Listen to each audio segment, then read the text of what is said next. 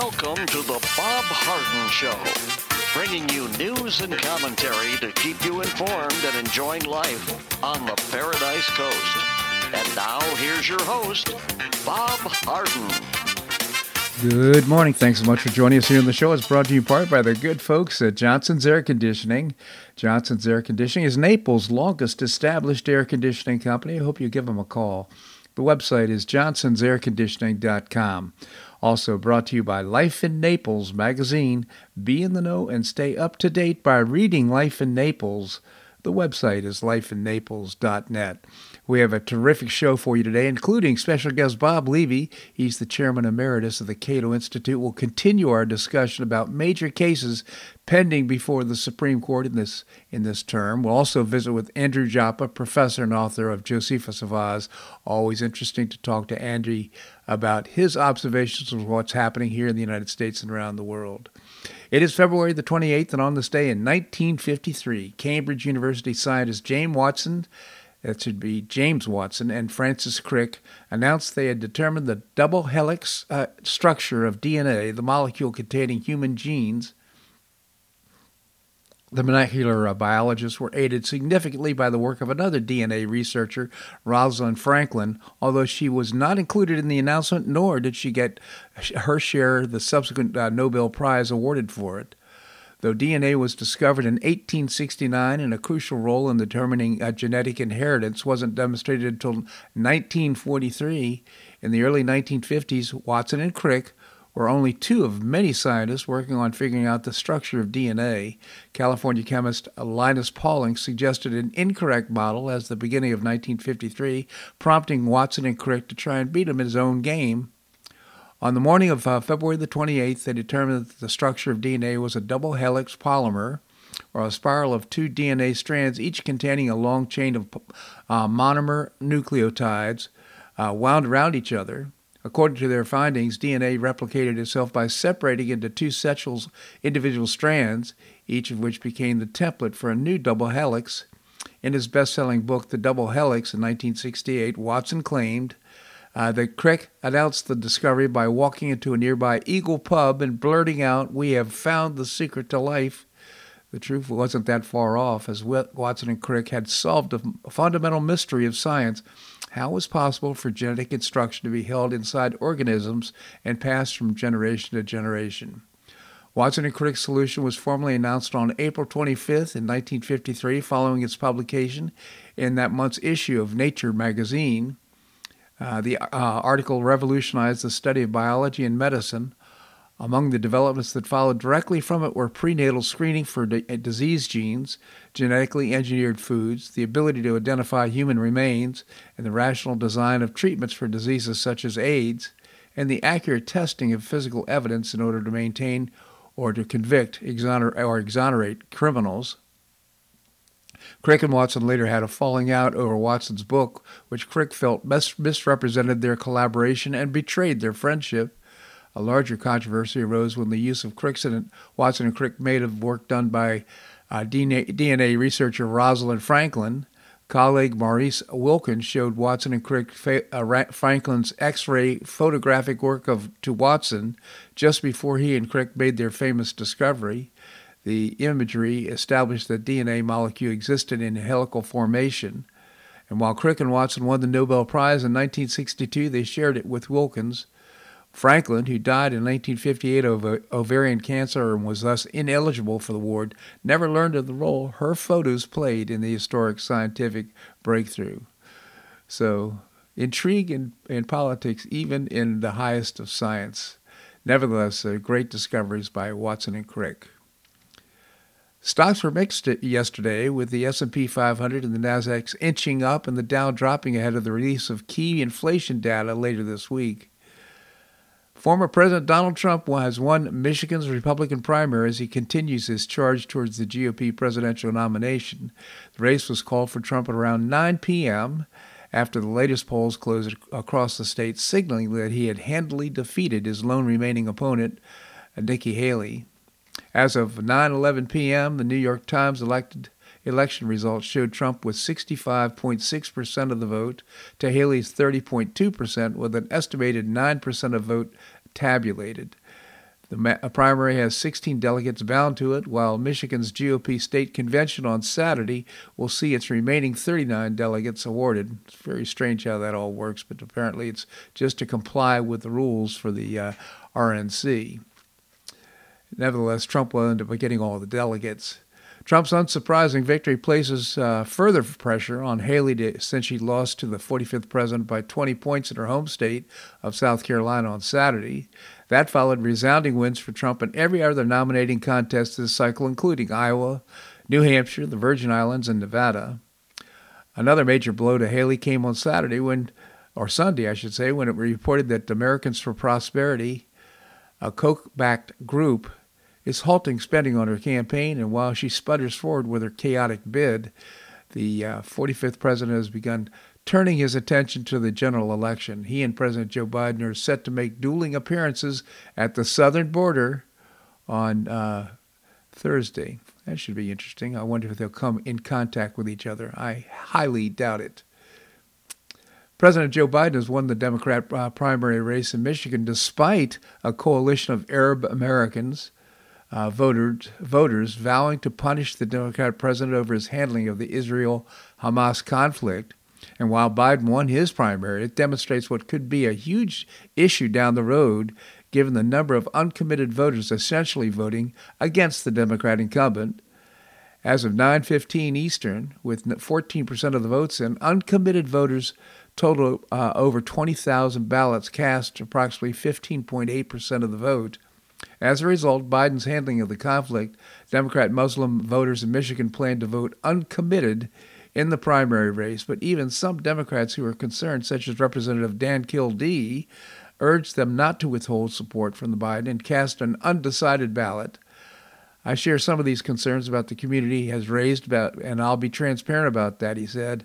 Abstaining from the choice does not move us forward and does not get these issues addressed. This movement, the abandoned Biden campaign, appears to start in November over December over Biden's refusal to call for a ceasefire in the Israel-Hamas war. So uh, right now, even though he's kind of running unopposed, he's got others still uh, are running against him. So uh, again, an expression that Biden just doesn't pack the gear in order to be president of the United States.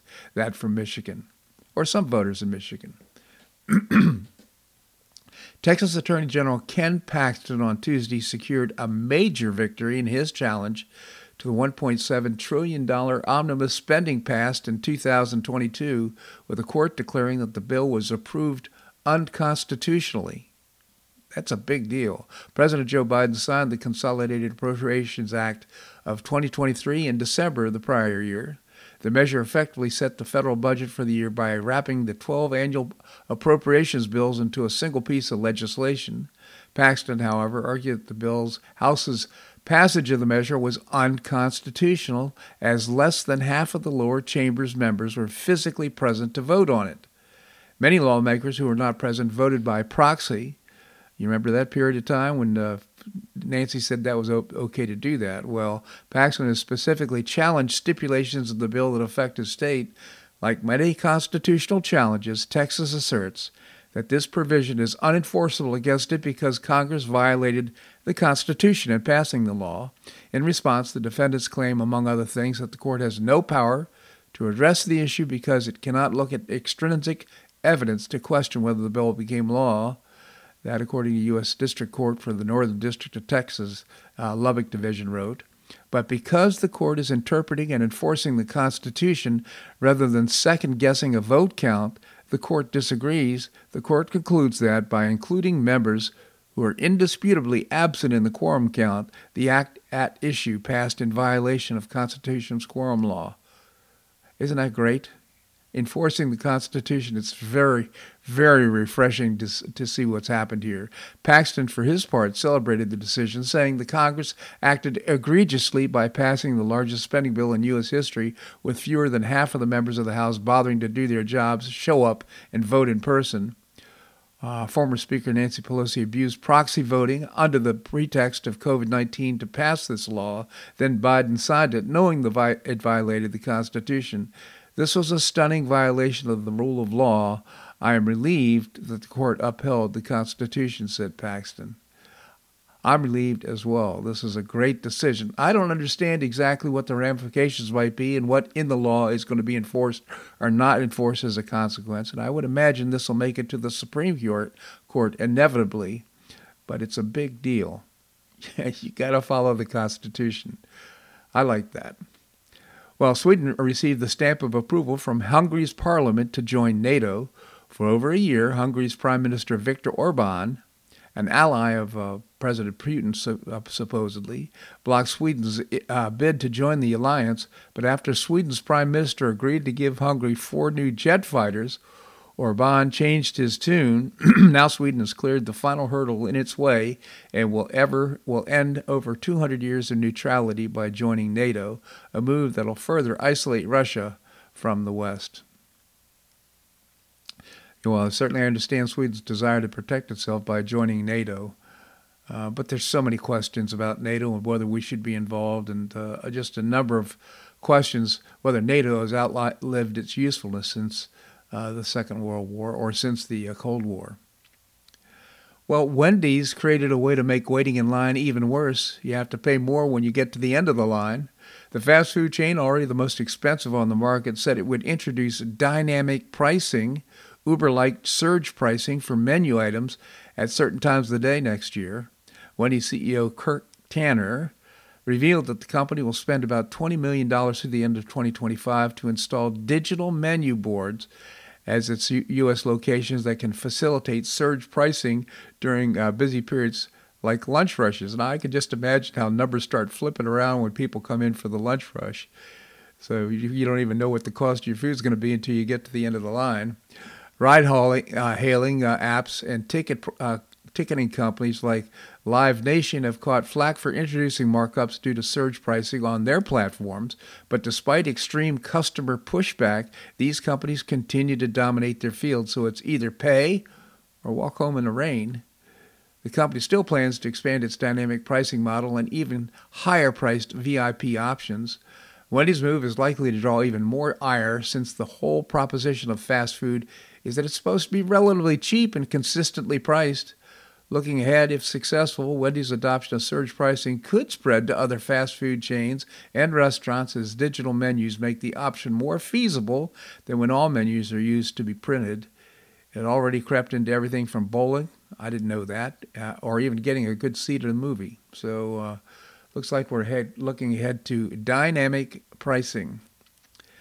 This segment of the show brought to you by the good folks at Johnson's Air Conditioning, Naples' longest established air conditioning company. I hope you visit the website johnsonsairconditioning.com. Also brought to you by Life in Naples magazine. Be in the know and stay up to date by reading Life in Naples. The website is lifeinnaples.net. Coming up, Bob Levy, Chairman Emeritus of the Cato Institute. That and more right here on The Bob Harden Show on the Bob Harden Broadcasting Network.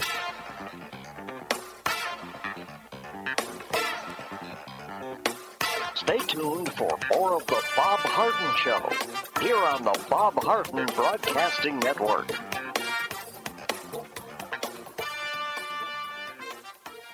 I'm Bob Harden, the host of the Bob Harden Show. One of my favorites for breakfast or lunch is Lulabee's Diner, providing great service, fabulous food, and a rockin' good time. Lulabee's Diner is a throwback to the 60s, complete with great music and a fabulous 60s decor. What I like best is a blend of great food, great value, and terrific service. Most of the friendly waitstaff has been part of Lulabee's for years. I enjoy the great choices for breakfast and lunch, and you'll find the menu has everything and anything to satisfy your taste. Lulabee's offers catering, party platters, lunch boxes, and more. Lulabee's Diner will quickly become one of your favorites for breakfast or lunch. No reservations are needed. Check out the website at lulabees.com and stop by Lulabee's Diner, open from 8 a.m. until 2 p.m., seven days a week. And now serving dinner 4 to 8 p.m. Wednesdays through Saturdays. A terrific menu. Lulabee's Diner in the Green Tree Shopping Center at the corner of Immokalee and Airport Pulling Roads. Stop by Lulabee's Diner for fabulous food and for a forever cool rockin' good time.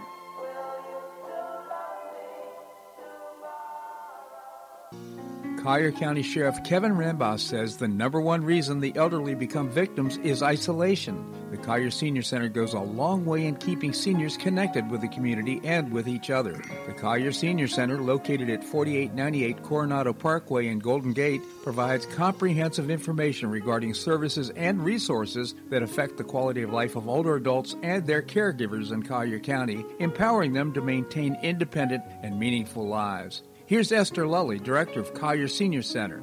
Everyone, every senior is welcome. There's diversity there. It's vibrant. It's a caring atmosphere. So there's a reason we offer the services and programs that we do. We want to help enrich the lives of senior members and provide support to their caregivers.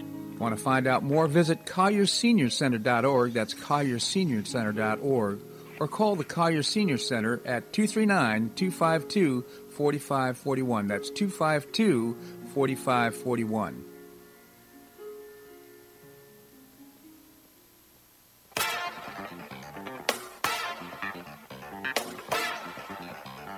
Welcome back to the Bob Harden Show. And now here's your host, Bob Harden. Thanks so much for joining us here on the show. We're providing you news and commentary rooted in a commitment to individual liberty, personal responsibility, limited government, and the rule of law. Coming up, we're going to visit with Professor Andrew Joppa. Right now, we have with us Bob Levy. He is the chairman emeritus of the Cato Institute. Bob, thank you so much for joining us. Always a pleasure. Good to be with you, Bob. Thank you, Bob. Tell us about the Cato Institute. We are a libertarian think tank headquartered in D.C. and focused on defending free markets, private property, securing individual rights, and limited government. cato.org on the web. Thank you for that, Bob. So, uh, last couple of weeks we've been talking about uh, major cases pending before the Supreme Court, and I'd like to pick up with uh, the latest Title VII employment discrimination case. Can you brief us on it? What's what's happening? Yeah, this is Muldrow versus St. Louis, uh, where we have a police woman that says she was transferred because of her gender. Uh, the lower courts, courts uh, rejected her claim, and the reason was she didn't prove that, and this is a quote from the uh, court, a tangible change in working conditions produced a material employment disadvantage. In other words, she didn't prove she was harmed. And the court went on a transfer that does not involve a demotion is insufficient to show harm. So the Biden administration supports Muldrow and argues that Title VII of the Civil Rights Act is triggered by any gender based transfer that inherently changes the terms, conditions, and privileges of employment, even if harm is not shown. That sounds pretty stupid to me. I mean, the position that that uh, Biden is taking. So, how do liberals and conservatives line up when it comes to unemployment? Or yeah, well, that's what's interesting about the case. See, the liberals and conservatives have hopes and fears no matter which way yeah. the case turns out. The liberals, they want Muldrow to prevail because they'd like to see employment discrimination litigation go forward without the need to prove there's material harm. But on the other hand, the liberals are concerned that if you lessen the burden of proof, that might prompt a lot of reverse discrimination lawsuits against some of these public and private entities that have implemented DEI programs, mm-hmm. diversity, equity, and inclusion, which, of course, the liberals favor and the conservatives oppose. So, you know, diversity supposedly means ensuring the right mix of these various oppressed identity uh, groups, usually based on race or gender or sexual orientation or disability or or wealth. So, in light of last year's affirmative action case, if you preferentially treat one of those groups, that can be challenged. Mm-hmm. And so Muldrow is is interesting in that regard. It's a technical case, involves statutory interpretation of Title VII, but it could have some profound implications for these employment discrimination cases. I mean, really, because most of us don't like change, and if your circumstances change, uh, you know, is it proper to bring this to the court to say that this is a violation of Title VII? I mean, I don't think so. Yeah, well, common sense would suggest that if you're not harmed, you don't have a court, cause of action. But the uh, the folks concerned about identity groups are up in arms, no matter what uh, what trivial Yeah. uh, offenses the groups are exposed to. Well, let's just hope the Supreme Court comes out on the right side of this uh, this issue. Yeah, right. Uh, social media is back in the news. What's the issue there? Content filtering. Um, we have the first. Uh, there are a couple cases. The first one's a consolidation of two cases. This is a big deal from Florida and Texas. Um, so y- y- we all know that the liberals want more filtering to screen out what they believe to be misinformation and offensive speech. But if that occurred, it might require these websites to screen every picture and video to avoid legal liability, which is just not practical. On the other hand, the conservatives want less filtering because of perceived or maybe even actual bias against uh, conservative views. But that could mean that a website, if it had less filtering, might have to post all sorts of bad things like terrorist propaganda and sexual harassment and bomb making videos. And all of those, by the way, are protected by the First Amendment. So th- there's been considerable pressure in Congress from both the left and right to impose new rules for content screening.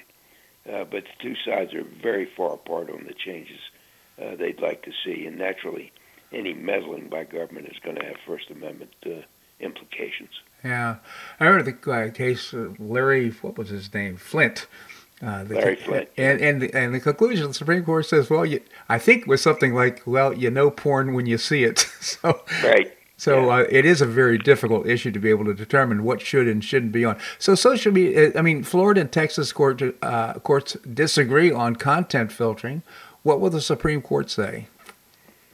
So when the when the rules were challenged in uh, Texas and Florida, the appellate courts uh, went opposite ways, and so it is true that the Supremes are going to have to resolve that difference. In the Texas suit, two trade associations asked the are, are now asking the Supreme Court to reverse the Texas appellate court, which ruled that it, w- it was okay to have a law that barred social media companies for, from blocking or removing content based on the user's viewpoint. Uh, the trade associations say that if you have that kind of a rule, it's going to prevent these social media companies from controlling what appears on their platforms, including their right to you know, remove hate speech and political disinformation and violent videos, etc. Um, but the trade groups they had better luck in Florida. Uh, they challenged the uh, our state's uh, Stop Social Media Censorship Act, which was enacted after Trump was suspended uh, from Twitter uh, in the wake of January 6th. So the act provides that social media companies cannot ban political candidates or journalistic enterprise.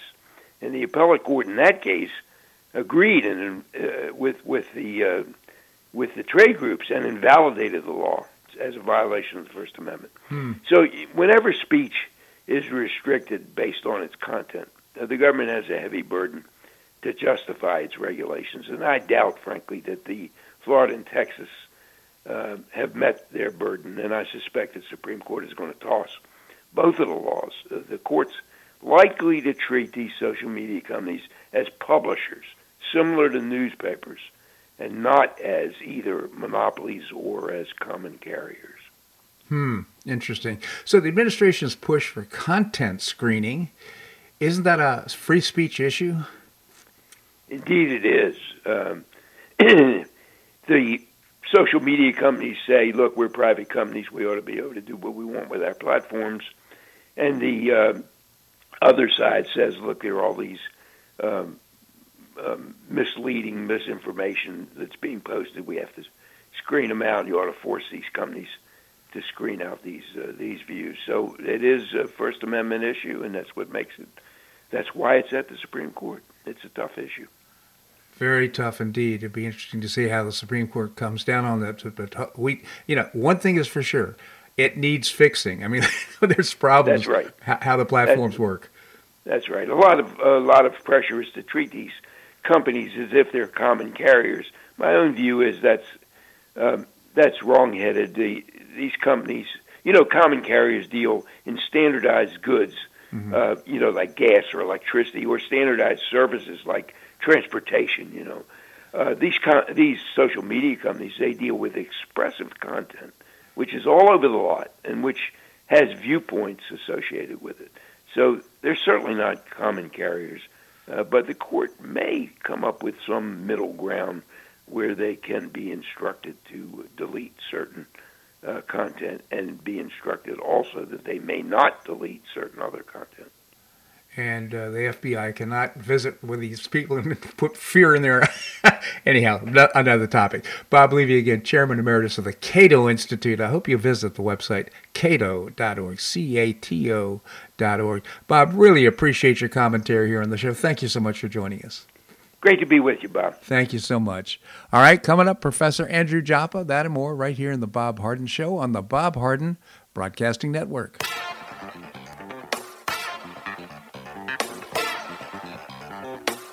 Stay tuned for more of the Bob Harden Show here on the Bob Harden Broadcasting Network.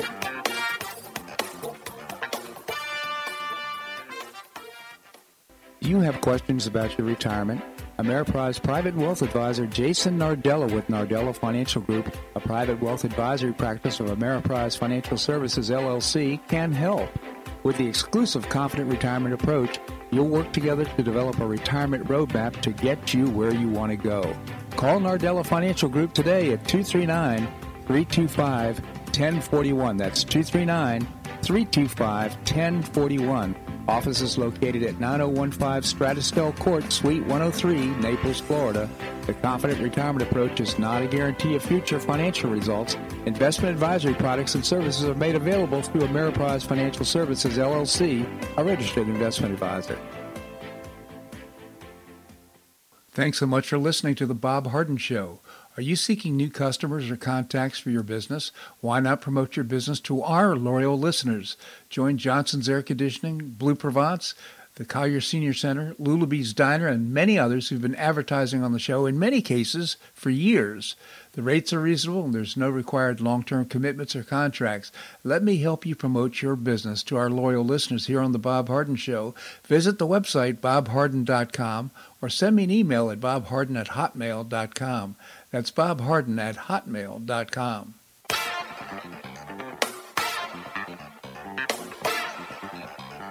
Welcome back to the Bob Harden Show. And now here's your host, Bob Harden. Thanks so much for joining us here on the show. It's brought to you by Tim Garrett, candidate for Collier County Supervisor of Elections. Tim's a 33 year resident of Collier County, a military veteran, a retired sheriff's officer, and a graduate of the FBI National Academy. He stands for safe, secure, ethical elections in Collier County. Vote for Tim Garrett. Check out his website, votefortimgarrett.com. Paid for by Tim Garrett, Republican for Collier County Supervisor of Elections. We have with us Professor Andrew Joppa, professor and author of Josephus of Oz. Andy, thank you so much for joining us here on the show. Good morning, Bob. Good morning, Andy. So typically we start off uh, our discussions with a quote or two, or perhaps some good news. What What do you have in your mind? I, I try to uh, extract some quotes that seem to have some uh, contemporary pertinence, so I think these will. Uh, one is from uh, Alexis de Tocqueville. Now, I think those of your listeners who know de Tocqueville know he was very perceptive, even back there in the middle of the 19th century. So uh, he was he understood America perhaps better than most Americans do today. He said, "America is great because she is good. If America ceases to be good." America will cease to be great. Yeah. And I think we're beginning to see that right now. I don't think it's a finalized statement at this point, Bob, but I, I think America is losing, as as to- the Tocqueville would have it, uh, her goodness. Let's let's phrase it that way. Uh-huh. And, and I think that uh, our greatness is shrinking accordingly. Uh, and that is exactly what the Tocqueville indicated. Yeah, I, I, think that's a great observation, Andy. Thank you for that. De Tocqueville, of course, he wrote Democracy in America, and he really explained how you know our country was unique and different from others around the world and around the globe. And uh, very grateful for his wisdom. And uh, thank you for clarifying that. I don't think there's ever been anything, even in the last uh, 170 years since the Tocqueville uh, that were was as perceptive as de Tocqueville was in understanding America. So I, I think his words are certainly worth listening to. A- another quote, again coming from the middle of the 19th century, where there seemed to be more wisdom available than there is today. Uh, Abraham Lincoln said, and I think we can see this uh, the importance of this today: the philosophy of the schoolroom in one generation will be the philosophy of government in the next. Uh-huh. So I think when we talk about the schools, the way they're being uh, ideologically skewed, I think we can document that as being a uh, a very uh, provable statement. Uh, and Lincoln's comment is absolutely uh, one that should be understood. The schools today will be the government of tomorrow, Bob.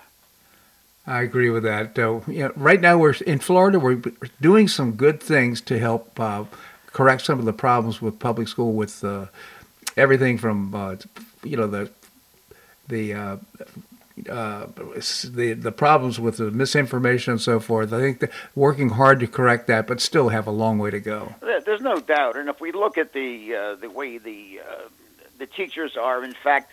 Uh, and I hate to, I'm not attacking categorically the teachers. There are some uh, fantastic teachers out there, obviously. But if you look categorically, they come typically from the lower half of their high school classes. Uh, they are not particularly profound uh, collegiate students.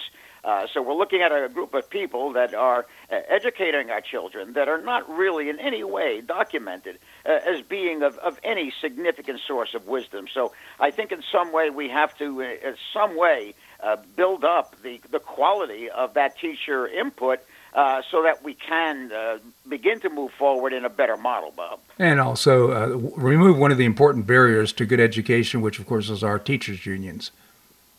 Well, there's no doubt. it's it's uh, here in, in Florida to a certain extent. In New York, where I'm originally from, I, I fought many battles, and most of them most of them were against the teachers' union. So, uh, in many cases, I found them uh, resisting what I was saying, uh, not because I was wrong about education, but because it would, in some way, damage the strength of the union. Yeah, yeah, absolutely. Any other good news, Andy? Well, we had last night's result uh, in coming out of Michigan, a very anticipated result, but uh, I think it's uh, again worth mentioning. Donald Trump had about a 40-point victory over Nikki Haley. Uh, I think that's been the uh, consistent pattern. I think it will show up again next week. Uh, all indications are that he will sweep the uh, the Super Tuesday uh, uh, ballots. Um, there's something else going on with Nikki Haley. It's, she is not going to get the nomination under any circumstance. Right. If we take the most dire circumstance in terms of, of Trump's future, uh, will she be the, the go-to nominee? I do not believe that is going to happen or can happen. Right. So Nikki Haley is is out there, and I think she's serving, and I think the Democrats have identified she is serving as their surrogate. Uh, recently, uh, Gavin Newsom said that they, uh, the Democrats, want her in the race because she is one of their better surrogates. Right. Uh, we have James Clyburn from South Carolina, a congressman from South Carolina, uh, who indicates Haley still has a chance of beating Trump and she should stay in the race. I think her being there serves only the purpose of the Democrats, only the forces, not just against Trump but against the, the, the meaningful positions that were taken in 2016 forward by Trump. Uh, so there's there's a high degree of funding going on with Nikki Haley. I, I think it has nothing to do with her getting the nomination. I think that is not a, a possibility. I think we're looking at a very very well funded, well orchestrated uh, process that Nikki Haley has uh, has bought into and been sold uh, sold into. Uh, and I think we're looking at that unfolding right now. I think in some way the, the new emerging Republican National Committee, as it gets as it gets put into office in uh, in in March, uh, has to in some way start to unify the party behind Trump because that is where our victory will come from if we have one in uh, in the up- upcoming November, November elections. Yeah. But we've got to get away from this discussion as if Haley is a is a meaningful Republican battling it out against Trump. That is not what's going on, Bob. I'm not uh, absolutely sure how to define it, but I think this is a funded progressive process that Haley uh, is, in fact, being paid uh, to serve in that role, Bob. Well, of course. And now Trump has pivoted to the national elections and to, to uh, beating Biden. Uh, in, in, fact, in his last speech, he never mentioned Nikki Haley's name. Uh, her voice, as a consequence, has greatly diminished. I don't think she has impact anymore. I think it's just a matter of days until she drops out. I think you're absolutely correct. But as, as to her do- dropping out, I certainly uh, hope that's the case. She should have uh, dropped out a long time ago, obviously. Uh, will she persist in this process? And if she persists, Bob, I think it does nothing other than, than diminishing the, the moment in time when the Republicans can finally get unified for the only purpose that we should serve in November, and that is to defeat uh, the Democrats, not Joe Biden. Yeah. I have serious doubts that Joe Biden will be the nominee uh, in uh, in November. Um, I think what we're looking at is a very dangerous position that's being taken by many Republicans is to lay all of the problems we're experiencing directly into the into the camp of Joe Biden. Now, what happens when they jettison Joe Biden, when they get rid of Joe Biden, which I think will happen, I think the Democrats will claim that those problems are no longer meaningful because now they are a new group in charge, not Joe Biden. Uh, so I think we're looking at a situation where they'll allow him to uh, to stay uh, as the potential nominee, uh, so that the Republican fo- focus stays on him. And then when he's when he's removed from the race, I think the Republicans will lose a lot of their focused voice, which will be and is now being directed at Joe Biden, Bob. That's such an important point. I really appreciate you making that point. I, I agree with you. I don't think that he's going to could or he may not end up being the candidate. Maybe the Democrats are stuck with him. We'll see how this all turns out. But irrespective, we should focus more on policy and less on the person. Well, I think that's exactly right. And these are Democrat policies. I think there's very little doubt that uh, Joe Biden does not have an independent mind as he sits in the Oval Office. Uh, so I think that's that's exactly what we're looking at. Uh, whether he'll be removed or not, I have offered a previous position. Not that I was predicting, but my I, I said I, as a potential. If Joe Biden is the nominee, to me, it's it's a potential now uh, that the Democrats believe that they have secured the end result of that election now through fraudulent potential in voting, Bob. Andy, really appreciate your commentary. We need to take a little break. Can you stick around? I'll be here, Bob. All right, we're going to have more here on the Bob Harden Show on the Bob Harden Broadcasting Network.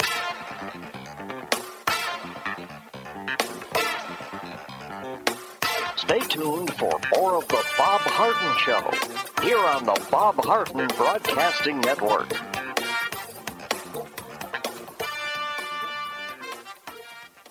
Two thirds of parents prefer educational options for their children, with 40% strongly preferring options for their child's education. School choice is a growing movement, one that is already lifting thousands of kids across America. The Optima Foundation, a 501c3 nonprofit corporation, was founded to support the establishment and expansion of superior quality schools of choice. Optima's goal is the successful launch of Hillsdale College Barney Charter School, Initiative Classical Academies, and other schools of excellence across the state of Florida, serving kindergarten through the 12th grade. The mission is to train the minds and improve the hearts of young people through a content rich classical education in the liberal arts and sciences with instruction in the principles of moral character and civic virtue. And a terrific product of the process, Naples Classical Academy has already opened here in Naples. You can find out more by visiting the website optima.foundation. Help children in Florida optimize their educational opportunities. Visit www.optima.foundation. Do you suffer from joint pain in your shoulders, hips, or knees? I was suffering from debilitating pain in my knees. On a referral, I saw Dr. George Markovich with the Institute for Orthopedic Surgery and Sports Medicine. He successfully treated my symptoms and pain for several months. Finally, having exhausted all alternatives for pain management, Dr. Markovich and I agreed that surgery was my best alternative. Dr. Markovich replaced both of my knees in 2006, and I now have full range of motion in both knees, and I have no pain. I now play golf and exercise free of debilitating pain in my knees. Don't suffer needlessly with joint pain. Call orthopedic surgeon Dr. George Markovich with the Institute for Orthopedic Surgery and Sports Medicine at 482 5399. That's 482 5399. He did a great job for me, and he'll help you too.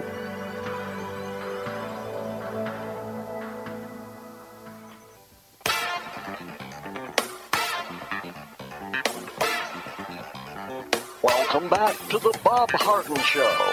And now here's your host, Bob Harden. Thanks so much for joining us here on the show. We're providing you news and commentary rooted in a commitment to individual liberty, personal responsibility, limited government, and the rule of law. We have with us Professor Andrew Joppa, author of Josephus of Oz. Andy, again, thank you so much for joining us. Always good to be here, Bob.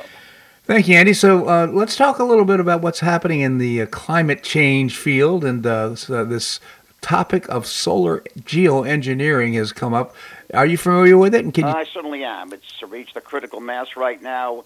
Uh, before I get into that, let me just allude to something I wanted to talk about before. That Joe Biden in the Michigan primaries last night uh, there were 15% of the votes that were cast as non-committed. Now, I've read many of the conservative commentators uh, suggesting this was somehow a good thing because it shows a uh, a weaker Joe Biden. I think what we have to recognize is that an uncommitted vote uh, against Biden, so to speak, uh, was generated by one of the few areas where he had any anything that could resemble being correct, and that was his support of, of Israel, limited support, but even that limited support of Israel. Uh, so I think when when you see that uh, that uncommitted uh, coming out of Michigan, that mm-hmm. is not a good sign for anyone. It is not a good thing. It re- represents a unified Islamic voice coming out of the huge Islamic population in Michigan. So I just wanted to suggest that this 15% uncommitted is not a, uh, a significant factor in terms of understanding Joe Biden's strength going forward. So I just wanted to get that uh, out of the way.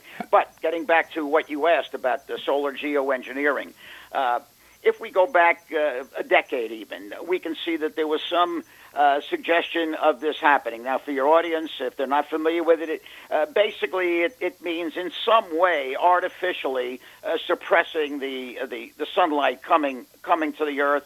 Uh, their intent would be to uh, by doing that would be to lower the Earth's temperatures, and uh, you know that is in their mind a great thing. In my mind, it represents perhaps one of the most dangerous potentials that this planet has ever faced. Uh, back during the advent of the uh, development of the atomic bombs, there was a concern at that point that the explosion of an, of an, of an atomic weapon would, in fact, uh, totally ignite the entire atmosphere. It was a very limited potential, but there was concern for that. Mm-hmm. If we take that same type of situation and look at the issue of, uh, of solar uh, geoengineering, where it's being suggested that the upper atmosphere should be seeded with calcium carbonate and other chemicals. And this is being well funded, well funded by, by Bill Gates, by, by George Soros, uh, and they want to, in fact, do this unilaterally. There's no government involved with this. There's no vote that's been taken. There's no scientific uh, paper that's uh, developed some sort of uh, uh, global consensus.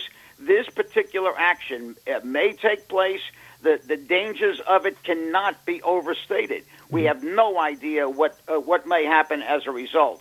What we do know, for example, just simply on the surface of it, if solar, uh, if solar energy is decreased, then the whole world of, of solar energy, uh, of solar uh, fields, uh, is going to be diminished. There are crops that have that have developed needing these the uh, significant level of the, the solar energy uh, and if we just look at it as having a larger effect uh, to uh, bring on an earlier potential of the ice age, and sometimes when we talk ice age, Bob, the uh, the, the, the audience, whoever's listening to it, think this is some uh, eccentric uh, uh insertion into a discussion.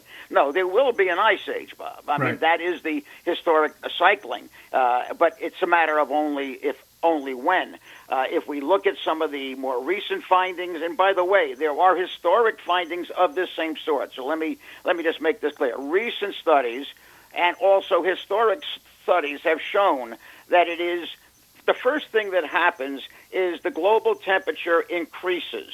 Then, as a result of global temperature increasing, carbon dioxide increases. In other words, temperature causes global uh, causes carbon dioxide carbon dioxide does not cause temperature. Now, if we go back about 15 years, I remember the early studies at that point with some of the deep ice core drillings in the Arctic. That is exactly what they found. And this goes back at least 15 years, perhaps longer, Bob, yeah. where they found over the, uh, the, the uh, uh, I guess they had a 425 million year time span that every single situation where there was an increase in carbon dioxide, it was preceded by increase in temperature. So the only point I'm making, and it's a significant point, is that the, the information has always supported this kind of situation. It has been rejected, ignored. It doesn't fit into the narrative. I think we can see a, a fairly recent example of that with the uh, a Georgia Tech professor, Curry. Uh, Curry had uh, a woman out of Georgia Tech uh, had been one of the heroes of the, the, the climate change group back around 2005. Uh, Curry had indicated there'd be a 60% increase in the number of hurricanes because of climate change and global warming. She was lauded by the left. She was flown all over the country to give speeches. But again, as this was happening, her critics pointed out deficiencies in her research. Mm-hmm. With that in mind, and being a good scientist, Curry went back and she found that her critics were correct. That in fact her study was was faulty, was in fact lacking in the rigor that was needed uh, to make the point she was making in 2005. So she changed her position. She has been fired from Georgia Tech. She is now seen as a climate denier and is now outside of the as they would have it, respectable people uh, in the climate climatology world. Yeah. I think that is that story is an indication of exactly what we've seen since the very beginning of this uh, of this this hoax. I would see it as a hoax, uh, where anyone who pointed out any significant opposition scientifically uh, to the narrative that was uh, being being promoted somehow became persona non grata. And that is exactly what happened with Curry. It is exactly what happens with anyone who tries to push back against this. Now, uh, solar geoengineering is critical because if they do it, and it looks like uh, there's a good chance they will, the unknown potential of this is, in fact, uh, stark and dramatic, Bob. Well, and uh, quite frankly, just the, the work that I've done and, and looking over cli- these climate change issues, frankly, the best thing we could do if we're concerned about the level of carbon dioxide is plant a billion trees and, and just accelerate the photosynthesis process, quite frankly, because, you know, we have a perfect system right now that uh, God has created, that nature's created. We have a wonderful system of photosynthesis. Uh, you know, we, uh, problems of carbon dioxide are solved by photosynthesis. Well, you're, presuming that the real concern is climate change. You know that, and by the way, I'm not faulting you. For of that. course, I know you're absolutely right. I don't think that's their real their real uh, focus. I think their focus is an attack on uh, the industrial West. It's to uh, to gain power by diminishing the uh, the strength of the industrial West. We're seeing that happen already with the suppression of fossil fuels. So I think you're right. If their real intent is uh, is a, is a concern for the environment. I don't think it is. Right. Uh, then your suggestion might gain traction. But in I think in this model that we're looking at, the concern is really not the climate itself, Bob. Such a great point. Andy, we're going to take another break. Can you stick I'll around? Here, All right, we're going to have more here on the Bob Harden Show on the Bob Harden Broadcasting Network.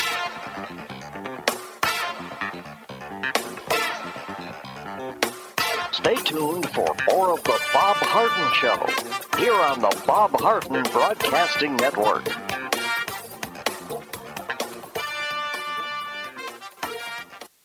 You have questions about your retirement?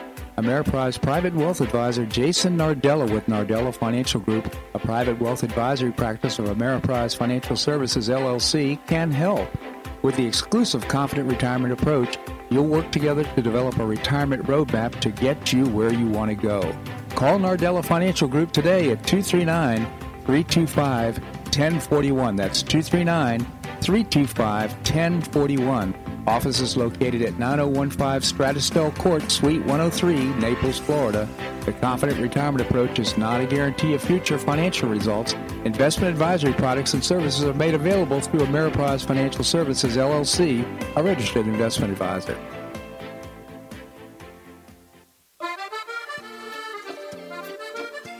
Provence Restaurant is a favorite dining destination for many Neapolitans, including Linda and myself. Bleu Provence, located in a historic building in the heart of Old Naples at Crayton Cove, offers a mix of French bistro cooking with bold, fresh Floridian flavors. Experience award-winning cuisine at Bleu Provence and enjoy one of Florida's most extensive, eclectic, and fun wine cellars. Dining your choice of the popular Eden Bar, the intimate courtyard garden, or the beautiful Provencal Caribbean dining room. Enjoy a wonderful and memorable evening in a casual and relaxed atmosphere that includes a taste of Provencal hospitality. Bleu Provence is open seven days a week all year round.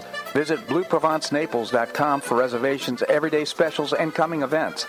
That's BleuProvenceNaples.com or call 261 8239. That's 261 8239. Bleu Provence French Restaurant in the heart of Old Naples.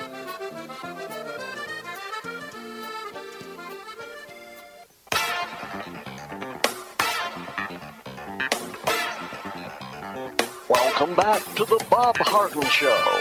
And now here's your host, Bob Harden.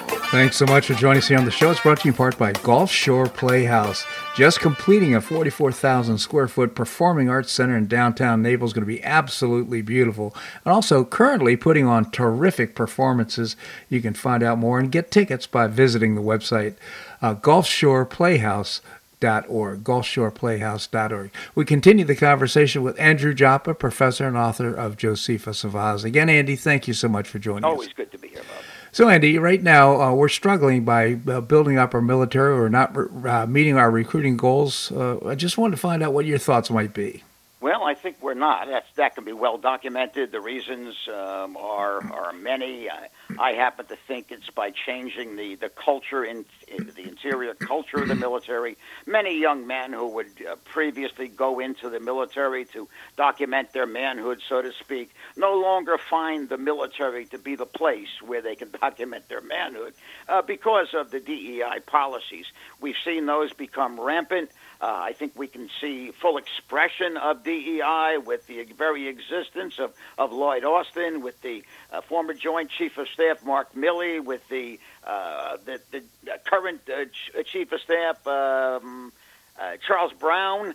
Uh, I think we're also looking at the uh, the, the superintendent of of, um, of West Point and the the inclusion of DEI, diversity, equity, and inclusion, as a minor, uh, as part of a of a full college degree program.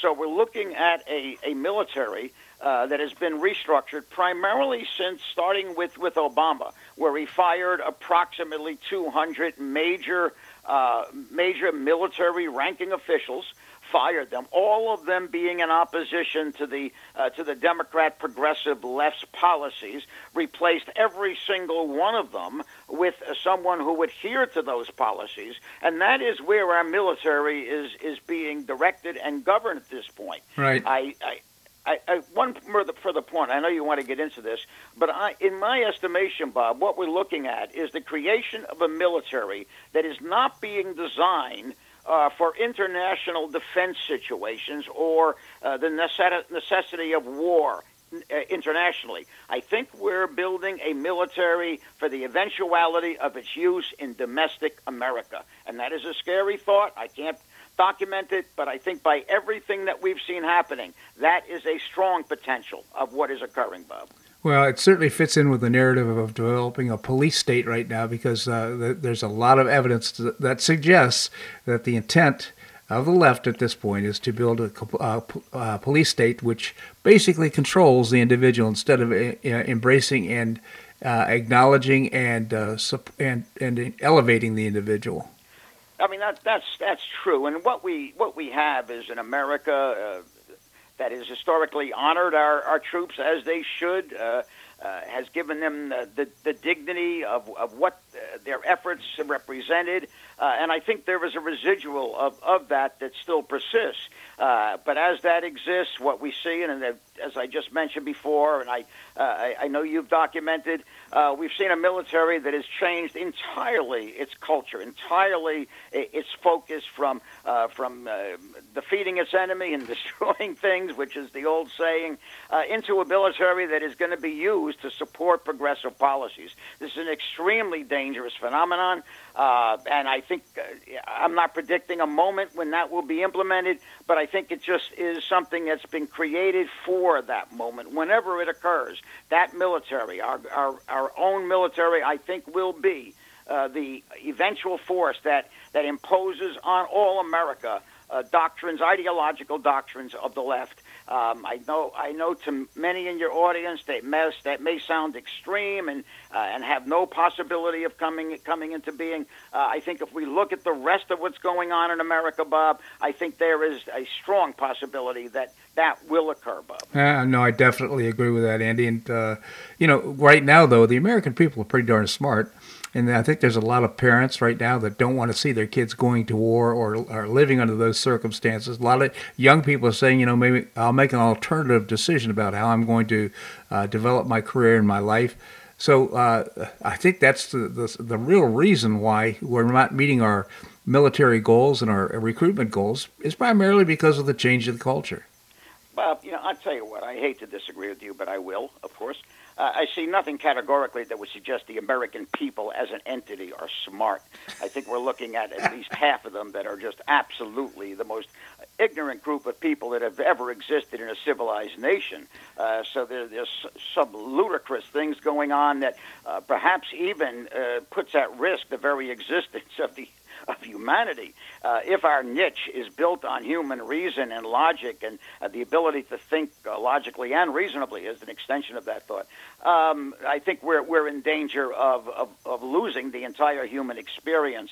So, yes, I, I agree that there is a significant portion of America that remains uh, aware, uh, fully aware of the issues, but I think there's still a half, half of America that is, is lost, Bob, is oh. totally lost. And with the current pressures coming from the institutions of America, uh, the educational institutions, the federal bureaucracy, and so forth, up and down the line, uh, I think we're looking at this being a an increasing number. So uh, I'm not pessimistic in that sense. I, I think we can document pretty much uh, that deficiency that exists in a large segment of the American people, Bob. Yeah, no, no, I'm grateful that you made that point because I've always believed that in America or any situation right now, we have about 5 to 10% of the people that make things happen, about another 20% that watch what happened, and the rest wonder what happened. yeah. I mean, but that's that's it's a model that's probably held true across the uh, the vast expanse of history. We could probably lay that exactly against uh, Nazi Germany, for example, or any other uh, yeah. tyrannical state. It is it doesn't require a huge swath of, of swaths of population uh, to, in fact, get these things to become operative. So I think we're looking at that right now. If you look at the United States judicial system, if you look at what's happening to uh, to President Trump, if you're looking at the uh, the activities directed at the the offenders on January 6th, uh, still existing, incarcerated without indictment, without trial. Uh, and of course, we, in the, with a high degree of hypocrisy, constantly cite the indiscretions of Russia and Putin, and those are to be pointed out. There's no doubt that those are indiscretions. Uh, but to suggest that our society is is uh, uh, void of that, I think uh, misses misses the entirety of modern American history, Bob. absolutely, and the fact that uh, to, to, to have peace through strength those are just hollow words these days because right now we have dissipated the, the strength of our military. And so unfortunate. And I will just look forward to Donald Trump getting back in power and, and his role as President of the United States as Commander in Chief and getting things back in order. I read an interesting uh, uh, article the other day indicating that uh, they wondered, in this in this writer's opinion, would the Democrats allow Trump to be seated when he wins or if he wins the 2024 presidential election. Yeah. Would they certify the election? I, and look, this sounds again extreme, but I think uh, the Democrats are capable of anything at this point. Right. They have invested billions, if not trillions of dollars to stop this man since 2016. Would they go as far as invoking some sort of a contrived legal process to stop him from being seated? Of, of course they would if they could, Bob. I can promise you it's under consideration, Andy. Andy, I really appreciate your commentary. I'm, I'm glad we finish on a note of agreement. Yeah, thank you so much for joining us. Take care, my friend. My friend as well. Thank you. Well, that's a wrap here on today's show. I hope you enjoyed it. We've got great guests lined up for tomorrow, including Keith Flaugh, co-founder of the Florida Citizens Alliance, and many, many more. I really appreciate your listening to the show and thank you for your patronage. And uh, I hope if you enjoy the show, you'll pass the word on to your friends. And uh, that's one of the ways we support our advertisers, and we can't do the show without them. I hope you make it a great day on the Paradise Coast or wherever you are. Namaste.